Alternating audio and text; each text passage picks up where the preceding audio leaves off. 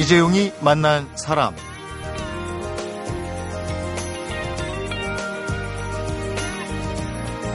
초1일 신유 막다 옥문을 나왔다 남문박 윤간의 종의 집에 이르러 조카 봉, 분, 아들 울, 윤사행, 원경과 같은 방에 앉아 오랫동안 이야기했다. 이순신이 1597년 4월 1일 선조 30년에 쓴 일기입니다. 옛날이 어떤 날이었냐면 옥에서 석 달 동안 혹독한 신문을 받고 풀려난 그런 날입니다.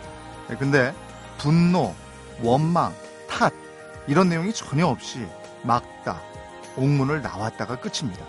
네, 이런 인간 이순신에 대한 얘기를 어제부터 듣고 있는데요.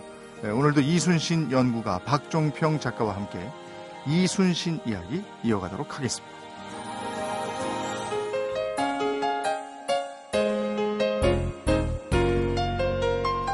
반갑습니다. 안녕하세요. 어제 이어서 와주셔서 고맙습니다. 네, 불러주셔서 감사합니다. 이순신 연구가 박종평 작가와 함께합니다. 아, 이순신 장군 하면 한산대첩, 명량대첩, 노량해전, 백이종군 이런 단어들이 줄줄이 떠오르는데 이 중에서 으뜸이 아마 난중일기가 아닌가 싶습니다. 난중일기라는 이름도 이게 나중에 붙여진 거죠? 예, 그건 정조 때 네. 이충목은 전설 편찬할 때 음. 일기들 전체 일곱 책을 한꺼번에 이제 묶을 때 네. 그때 이제 난중일기라는 제목을 붙입니다. 음. 네. 어, 제도 잠깐 얘기했는데 이게 누군가가 볼 수 있는 일기인 거잖아요. 그거를 그렇죠. 의식하고 쓴 부분은 거의 없었다. 이렇게 생각하시는 거죠. 쭉 읽으면서. 그러니까 일기라는 거는 어느 시대나 네. 자기의 이야기를 쓰는 거지 음. 보여주려고 쓰는 건 일기가 아니죠. 근데 워낙에 대장군님이니까 이게 나중에 사료로 남지 않을까 하는 생각을 안 했을까? 그런 생각은 전혀 없었던 것 같고요. 음. 그러니까 오히려 이제 그런 생각이 있었던 거는 보고서. 네. 그 임진장초라는 보고서 모음집 같은 경우는 네. 다른 사람들한테 보여줘야 되는 예. 왕한테 보고하는 거니까. 네. 그리고 또 한부를 갖고 있어야 돼요. 네. 그거 같은 경우는 보여줄 목적 때문에 있는 거 확실하지만 음. 일기 같은 경우는 다른 사람한테 보여주려고 하기보다는 자기 자신의 하루하루를 정리하는 거. 음. 그 목적이 더 컸던 것 같아요. 음. 전쟁을 치르고 나면 뭐 승전 보고서라든지 패전 보고서를 반드시 올려야 되니까. 예, 예.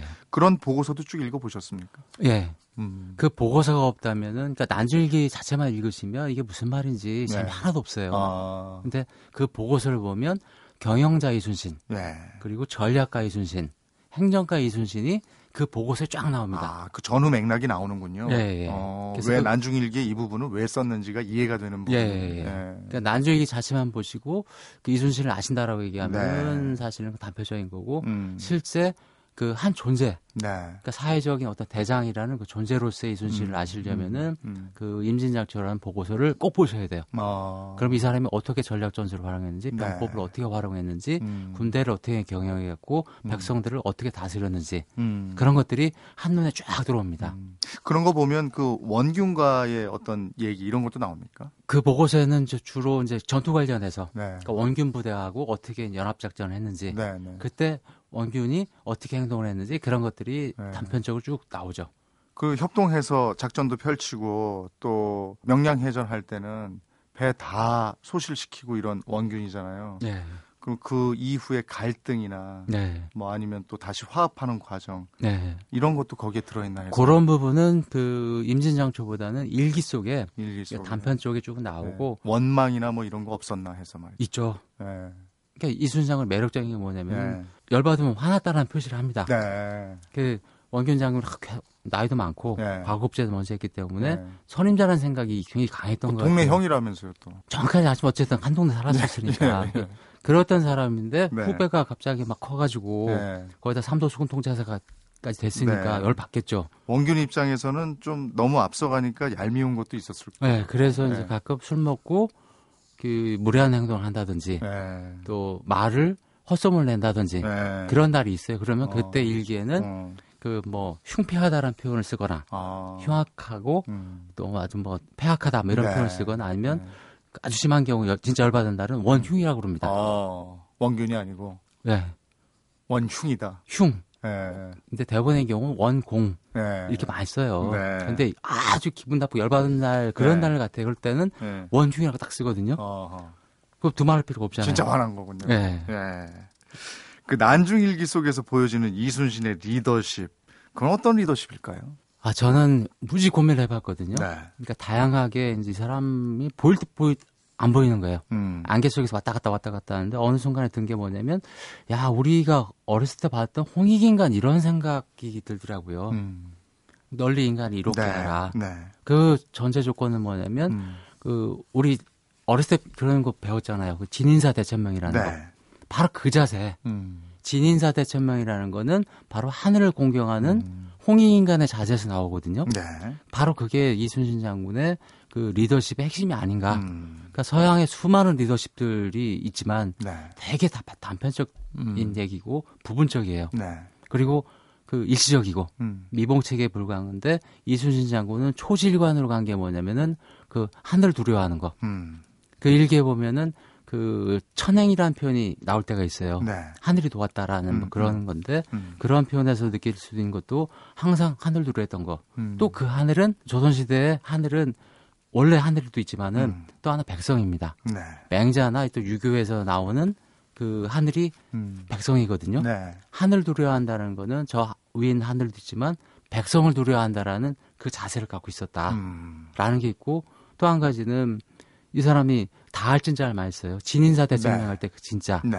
그건 최선을 다하는 건데 음. 사람을 평가를 할 때 그리고 일을 할 때 네.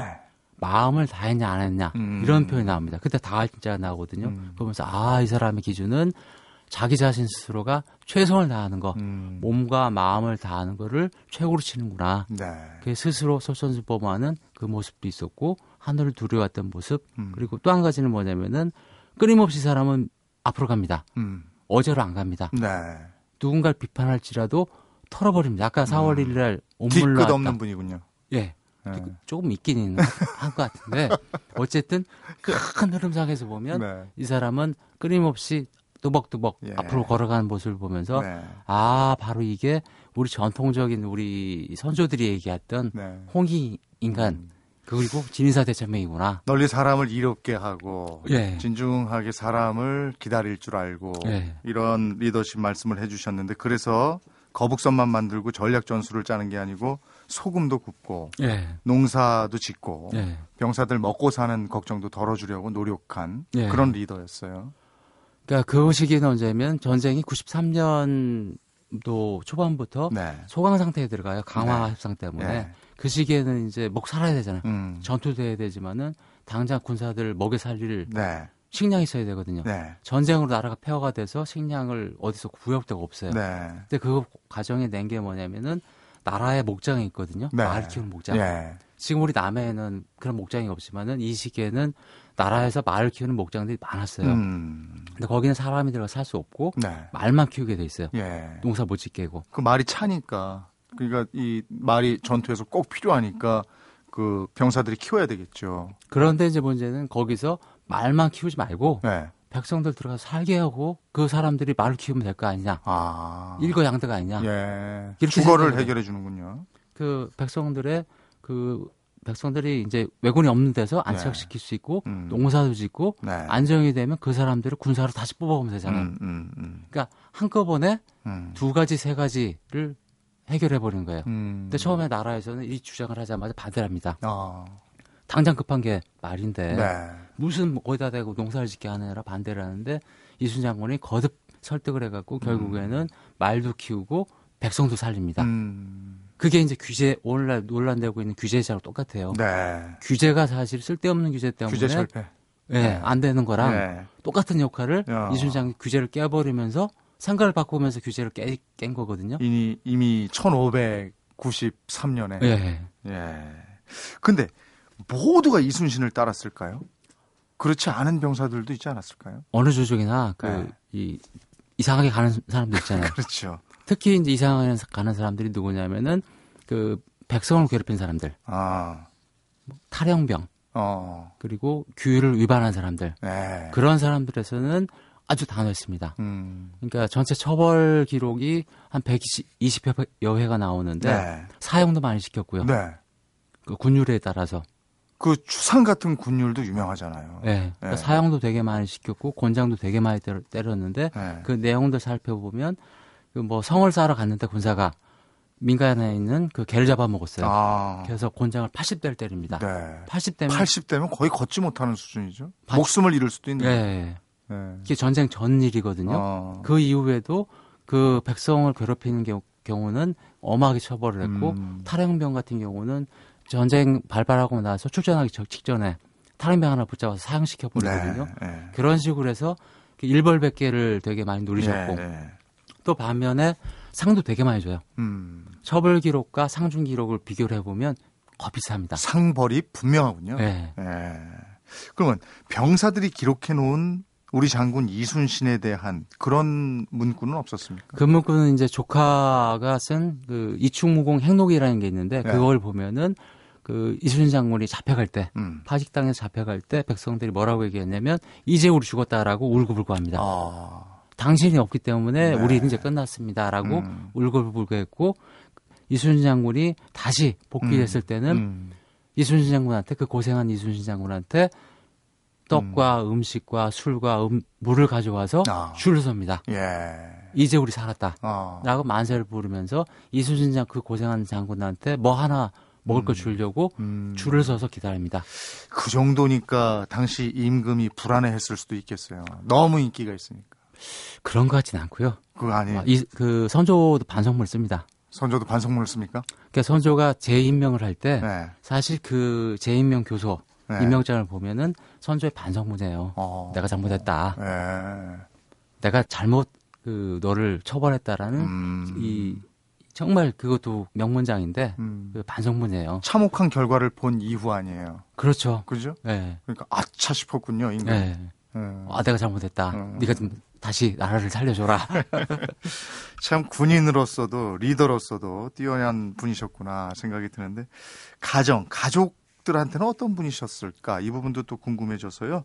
평범한 남자로서의 이순신 얘기를 계속 이어서 들어보도록 하겠습니다.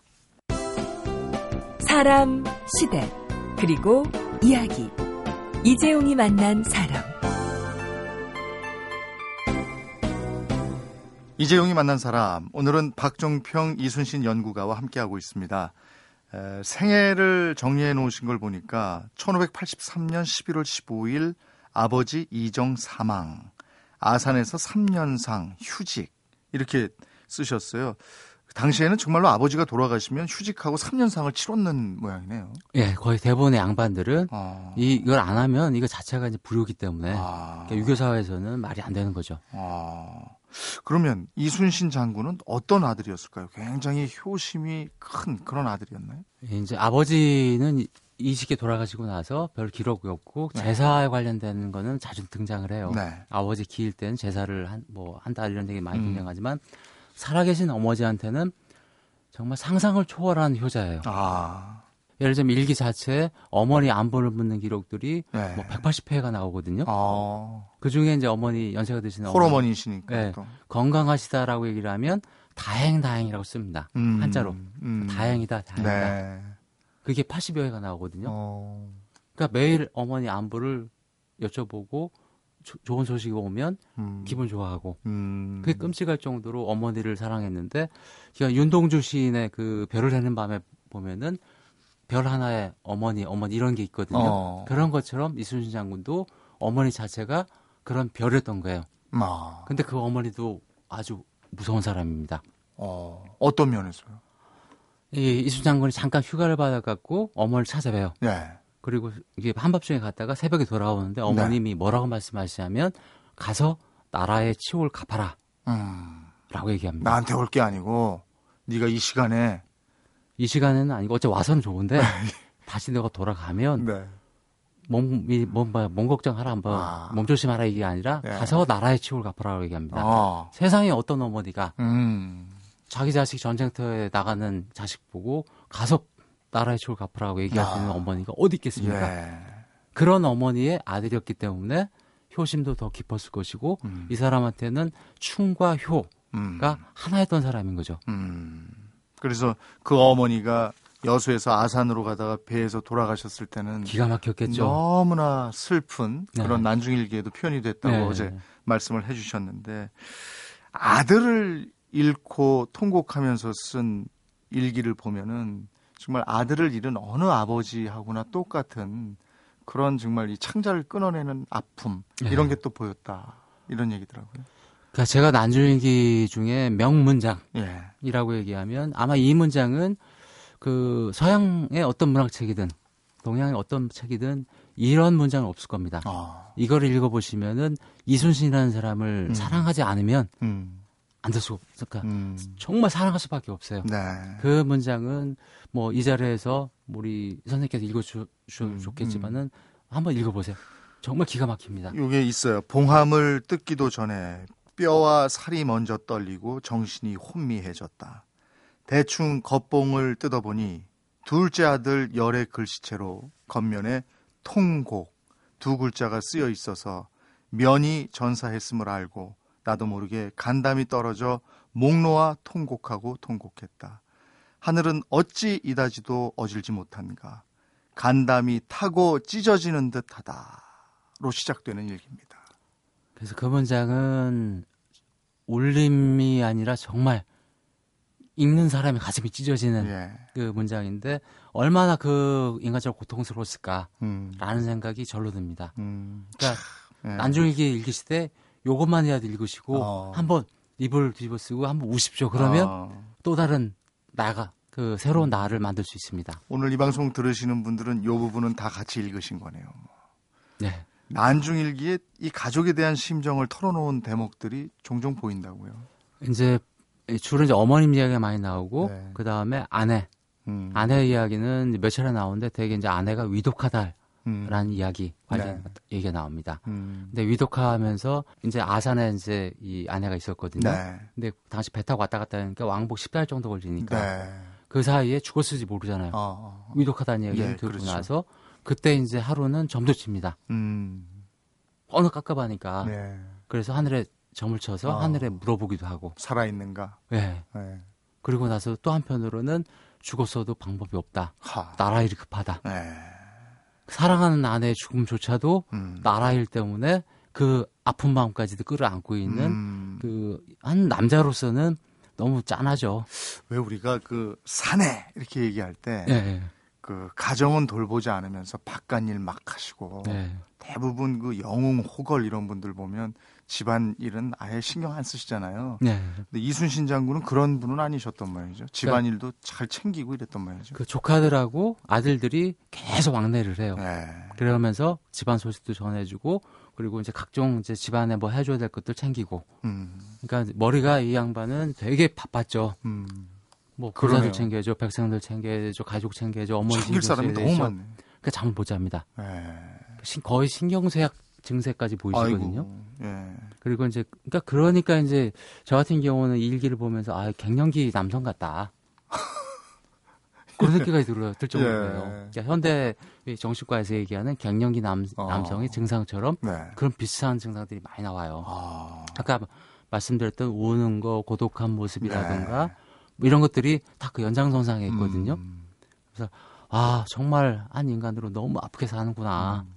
이렇게 인간이 살 수 있다라는 게 되게 이제 존경스럽기도 하고 가족하고 다 떨어져 있으니까 네. 네. 그럴 수밖에 없었을 것도 같아요. 어디서 이제 위안받을 때도 없고. 글쎄 말이에요. 네. 네. 진심 진력 여기에 나아갈 진, 참진, 다할 진, 진, 진, 진 이렇게 나옵니다. 네. 에, 이 진자를 선택한 이유를 좀 말씀해 주시죠. 이순신을 정말로 정리해 보고 싶었거든요. 네. 그러니까 어떻게 가장 쉽게 전달할 수 있을까라고 고민을 한참 하고 있는데 어느 순간에 그 아까도 말씀드렸지만 그 이순신 장군이 일기에 써있던 그 진짜 음. 마음을 다했느냐, 네. 마음을 다 했는가라는 그게 이제 물음표가 되면서 음. 참, 이 참진자가 떠오르더라고요. 네. 하늘을 공경하는 모습이 보였기 때문에 두려운 모습이 보였기 때문에 그래서 참진자가 보였고 그 다음에 시련을 이겨나가는 모습을 보면서 나아갈 진짜가 음. 보여서 아 이 세 글자라면 이순신 장군이라는 사람을 설명할 수 있고 음. 이세 글자라면 우리 현대인들도 충분히 해낼 수 있는 글자겠구나 음. 라는 생각으로 해서 요 세 글자 우리 이제 한글로 해서는 이 진짜 하나로 정리를 해봤던 거죠. 네.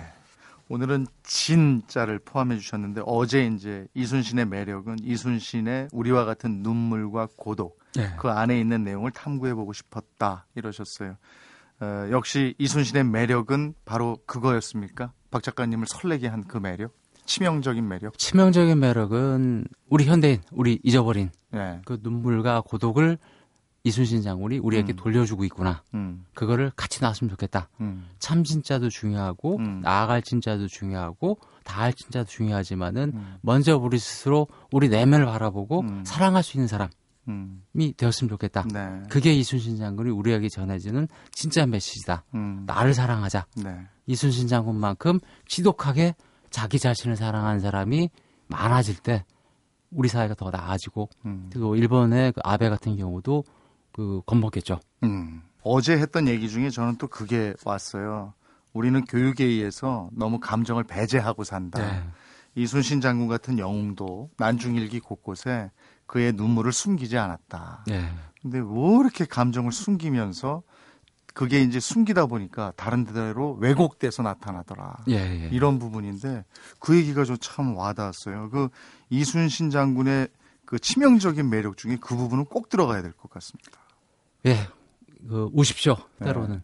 때로는 과감하게 우시고 과감하게 털어내셔서 네. 또그 눈물로 모든 때들을 씻어내서 음. 새롭게 거듭나는 그런 삶이 바로 이순, 이순신 장군이 아마 이 시대 우리들에게 요구하는 음. 그런 명령 같습니다. 특히 한국 남자들 아내 앞에서 가끔 힘들면 울 필요도 있는 것 같아요. 그렇죠. 이제 울어야죠. 옛날에 부끄러워서 못 울었지만. 예, 예. 혼자 끙끙 앓지 말고. 예. 예. 어떤 사람들에게 이 이순신이라는 인물을 소개해 주고 싶으십니까? 이순신 장군은 20살 청년에게는 네. 도전하라. 음. 미래로 나아가라. 음. 시련에 굴복하지 말라. 라는 아까 말씀드린 진짜 네. 나아갈 진짜를 말씀드리고 싶고 네. 30살 청년들에게는 음. 미래를 위한 준비를 이순신 장군처럼 해라. 음. 유비무환의 자세를 30대에 가져라. 음. 라는 이야기. 그리고 40살 이 브로게 세대에게는 우리의 어깨를 짓누르는 삶의 무게를 음. 사랑으로 받아들이자. 음. 그 무게 자체가 아니라 우리가 감당해야 될 사랑의 무게라고 적극적으로 받아들이자는 이야기. 그리고 50대 그 지천명의 세대에게는 이 사회에 대한 책임과 의무를 다시 한번 이순신 장군처럼 깨달았으면, 깨달았으면 좋겠다. 음. 이순신의 메시지는 각 세대별로 다르지만은 모두가 함께 살자라는 메시지인 것 같아요. 음. 그러니까 특별한 사람에게 소개해 주는 게 아니고 각 세대 네. 20대부터 30대, 40대, 50대 계속해서 이순신에게 배울 것은 있다. 네. 꼭좀 이순신을 만나보길 바란다. 네. 그 난중일기 덕분이기도 하지만 어록이 참 많은 분이시잖아요. 네. 늘 가슴에 품고 다니는 작가님이 이순신의 어록 중에서 소개할 게 있으면 몇 가지만 좀 소개해 주세요. 첫 번째는 네. 이순신 장군이 아직도 열투척이 있다라고 이야기할 수 있는 네. 근거인 낙관주의거든요. 음. 낙관주의 상징이 뭐냐면 다행 다행. 음. 그나마 그거라도 있으니 다행이다. 예. 예. 그것 자체 버려버리면 예. 아무것도 없습니다. 음. 아무리 위기가 닥쳐도 그나마 다행이다라는 다행 다행이라는 그 음. 이야기 하나. 음. 또그 낙관주의 극단으로 나타났던 상유십이 예. 아직도 열투척이 있다. 아.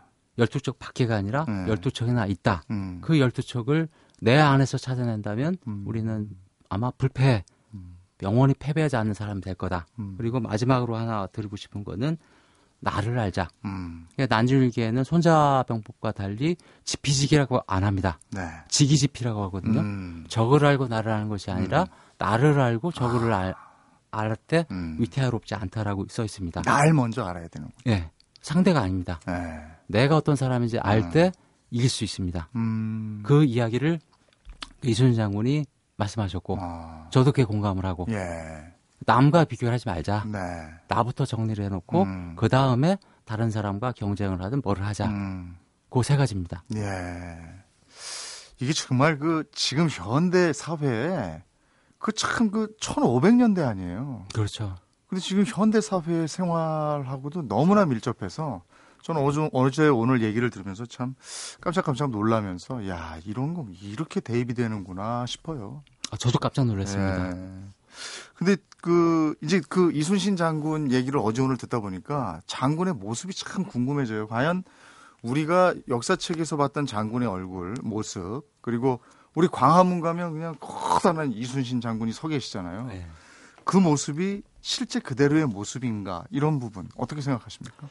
일단 현재 그 현재까지 전해 조상화는 네. 그 부산 동화대에 있는 조상화가 있는데 그건 조선 말기 조상화입니다. 네. 그건 임진왜란 당시에 막하했던 승병이 그렸던 조, 조상화가 음. 몇 차례 모사돼서 내려온 조상화라고 얘기를 하는데 네. 그 조상화의 모습과 광화문 동상이 비슷해요. 음. 울그락불락한 네. 그런 장군의 모습이고 네. 또 우리 100원짜리 동전과 현충사에 있는 그 네. 조상화 좀 아담하고 섹시 같은 그 조상화가 있고 그런데 이제 이런 모든 정황을 보면 아무래도 군인이었기 때문에 체격도 크고 네. 울그락불그락 했던 사람이지만 네. 마음은 현충사에 있는 그 초상화에 있는 모습처럼 어, 네. 그런 사람이 아니었나. 음. 아주 뜨겁고 또 차갑고 그러면서 사랑할 줄 아는 사람. 음. 그는 각자의 이순신의 모습을 각자 이제 그려야 되겠죠. 왜냐하면 우리 모두가 다 이순신이잖아요. 뭐 사진이 남아 있는 것도 아니고, 네. 그죠?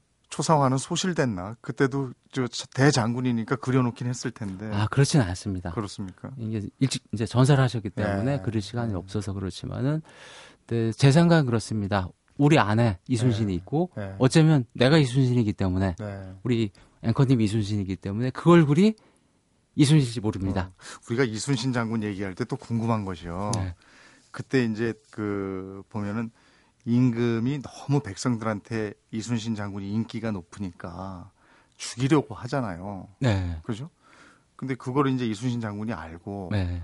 나의 죽음을 적에게 알리지 말라. 이러고 네. 돌아가셨잖아요. 네.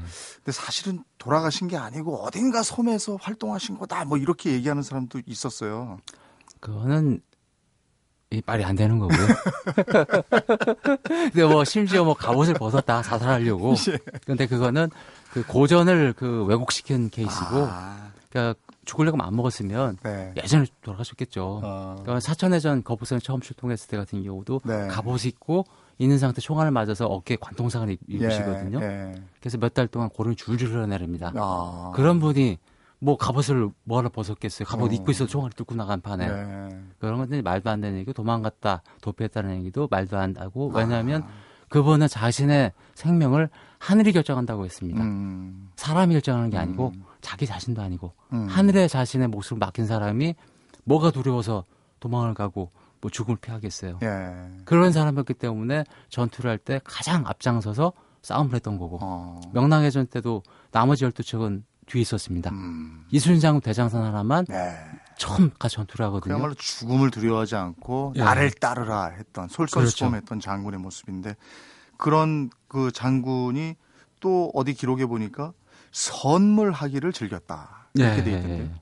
선물을 그 부하들에게 한 것뿐이 아니고 그 조정 대신들에게도 선물을 한 것으로 예. 예. 그 부분이 오해 소지가 있을 수도 있을 것 같아요. 그게 이제 어떻게 보면 뭐 뇌물처럼 보이는데 네. 그 당시의 일종의 관료들의 문화예요. 아. 서로 선물 주고 받아서 살림살이에 보태는 그 문화가 하나가 있고. 아, 그런 게 있습니까? 예. 그리고 또 한 가지는 뭐냐면은 이순신 장군이 있던 지역에서는 부채라던가 이런 걸 생산을 해서 특산품. 예, 진상을 네. 해야 돼요. 예. 근데 그 과정에서 어, 네. 불가피하게 요구들이 내려와요. 음. 그 중앙에 있는 고관들이 네. 요청을 하기 때문에 음. 올려보내는 경우도 있고. 네. 근데 이제 특이한 케이스는 뭐냐면은 음. 유성룡 선생한테 보낼 때 전복을 부, 보내거든요. 어. 그러면서 뭐라고 말씀하시냐면 초코파이 정 있잖아요. 네. 그정 얘기를 하세요. 정으로 음. 정표로 보내는 거다 이거. 예. 뇌물이 아니라. 아니 근데 거기서 네. 그 어떻게 그게 전복이 올라가죠? 다 상하지 않을까요? 뭐 소금으로 뭐 절이든지 아, 뭐 어떻게 조치를 뭐 영장을 하든지 뭐 네. 해서 한참 보내는군요 이렇게. 네. 그래서 이제 그 선물에 다른 분들 같은 경우 뭐 진상을 했다 이런 케이스는 진상했다고 표현하지만 네. 유성령 선생한테 보낸 거에 대해서는 정표로 보냈다라고 네. 이야기하시는 거 보면 네. 그분이 올려보내는 선물 같은 경우는 뇌물이 아니라 네. 그러니까 정말로 마음으로 그준 음. 거고 음. 또이 상대 당파 음. 반대파라고 얘기하시는 분들한테도 편지를 수없이 보내요. 네. 근데 편지를 보내면서 일을 하려면 그 문제가 생길 수가 있잖아요. 네. 그런 케이스인지는 모르겠지만 그럴 때 선물도 같이 보내는 것 같더라고요. 음. 그걸 뇌물로 자꾸 얘기 그 보자면은 그 오늘날의 이상한 관행들을 거기다 갖다 붙이는 그렇군요. 왜곡된 거죠. 그래서 이순신 장군이 선물하기를 즐겼다. 그래서 어떤 이는 또 그걸 왜곡해서 또 어? 달리 해석하는 사람이 있어서 네. 한번 여쭤봤어요, 제가. 참 어제 오늘 이틀에 걸쳐서 이순신을 어, 어떻게 보면 장군 이순신보다는 인간 이순신으로 예. 참 매력적인 인물로 한번 만나본 것 같습니다. 생각 같아서는 그 내일도 한번 더 해서 쭉 한번 들어보고 싶은데 저희 또 방송 시간이 또 다른 사람 얘기도 또 하는 시간도 있어야 되니까 어, 이쯤에서 인간 이순신은 놓아드려야 될 것 같습니다. 예, 고맙습니다. 네, 오늘 고맙습니다. 예, 예. 안녕히 계십시오. 이재용이 만난 사람 오늘은 삶의 전장에서 이순신을 만나다 진심 진력을 펴낸 역사 칼럼니스트 박종평 이순신 연구가를 만나봤습니다. 우리나라 심장부인 서울 한복판에 위험 있게 서 있는 이순신은 삶의 고난을 행복한 추억으로 만든 인물이다.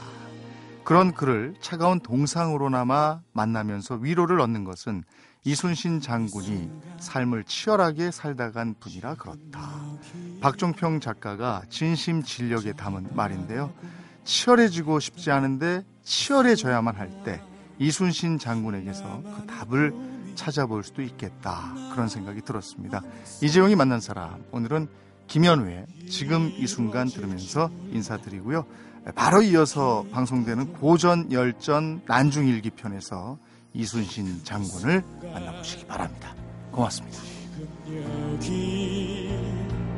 말로는 뭐라 할 수 없는 이 순간 참아온 나는 힘겹던 날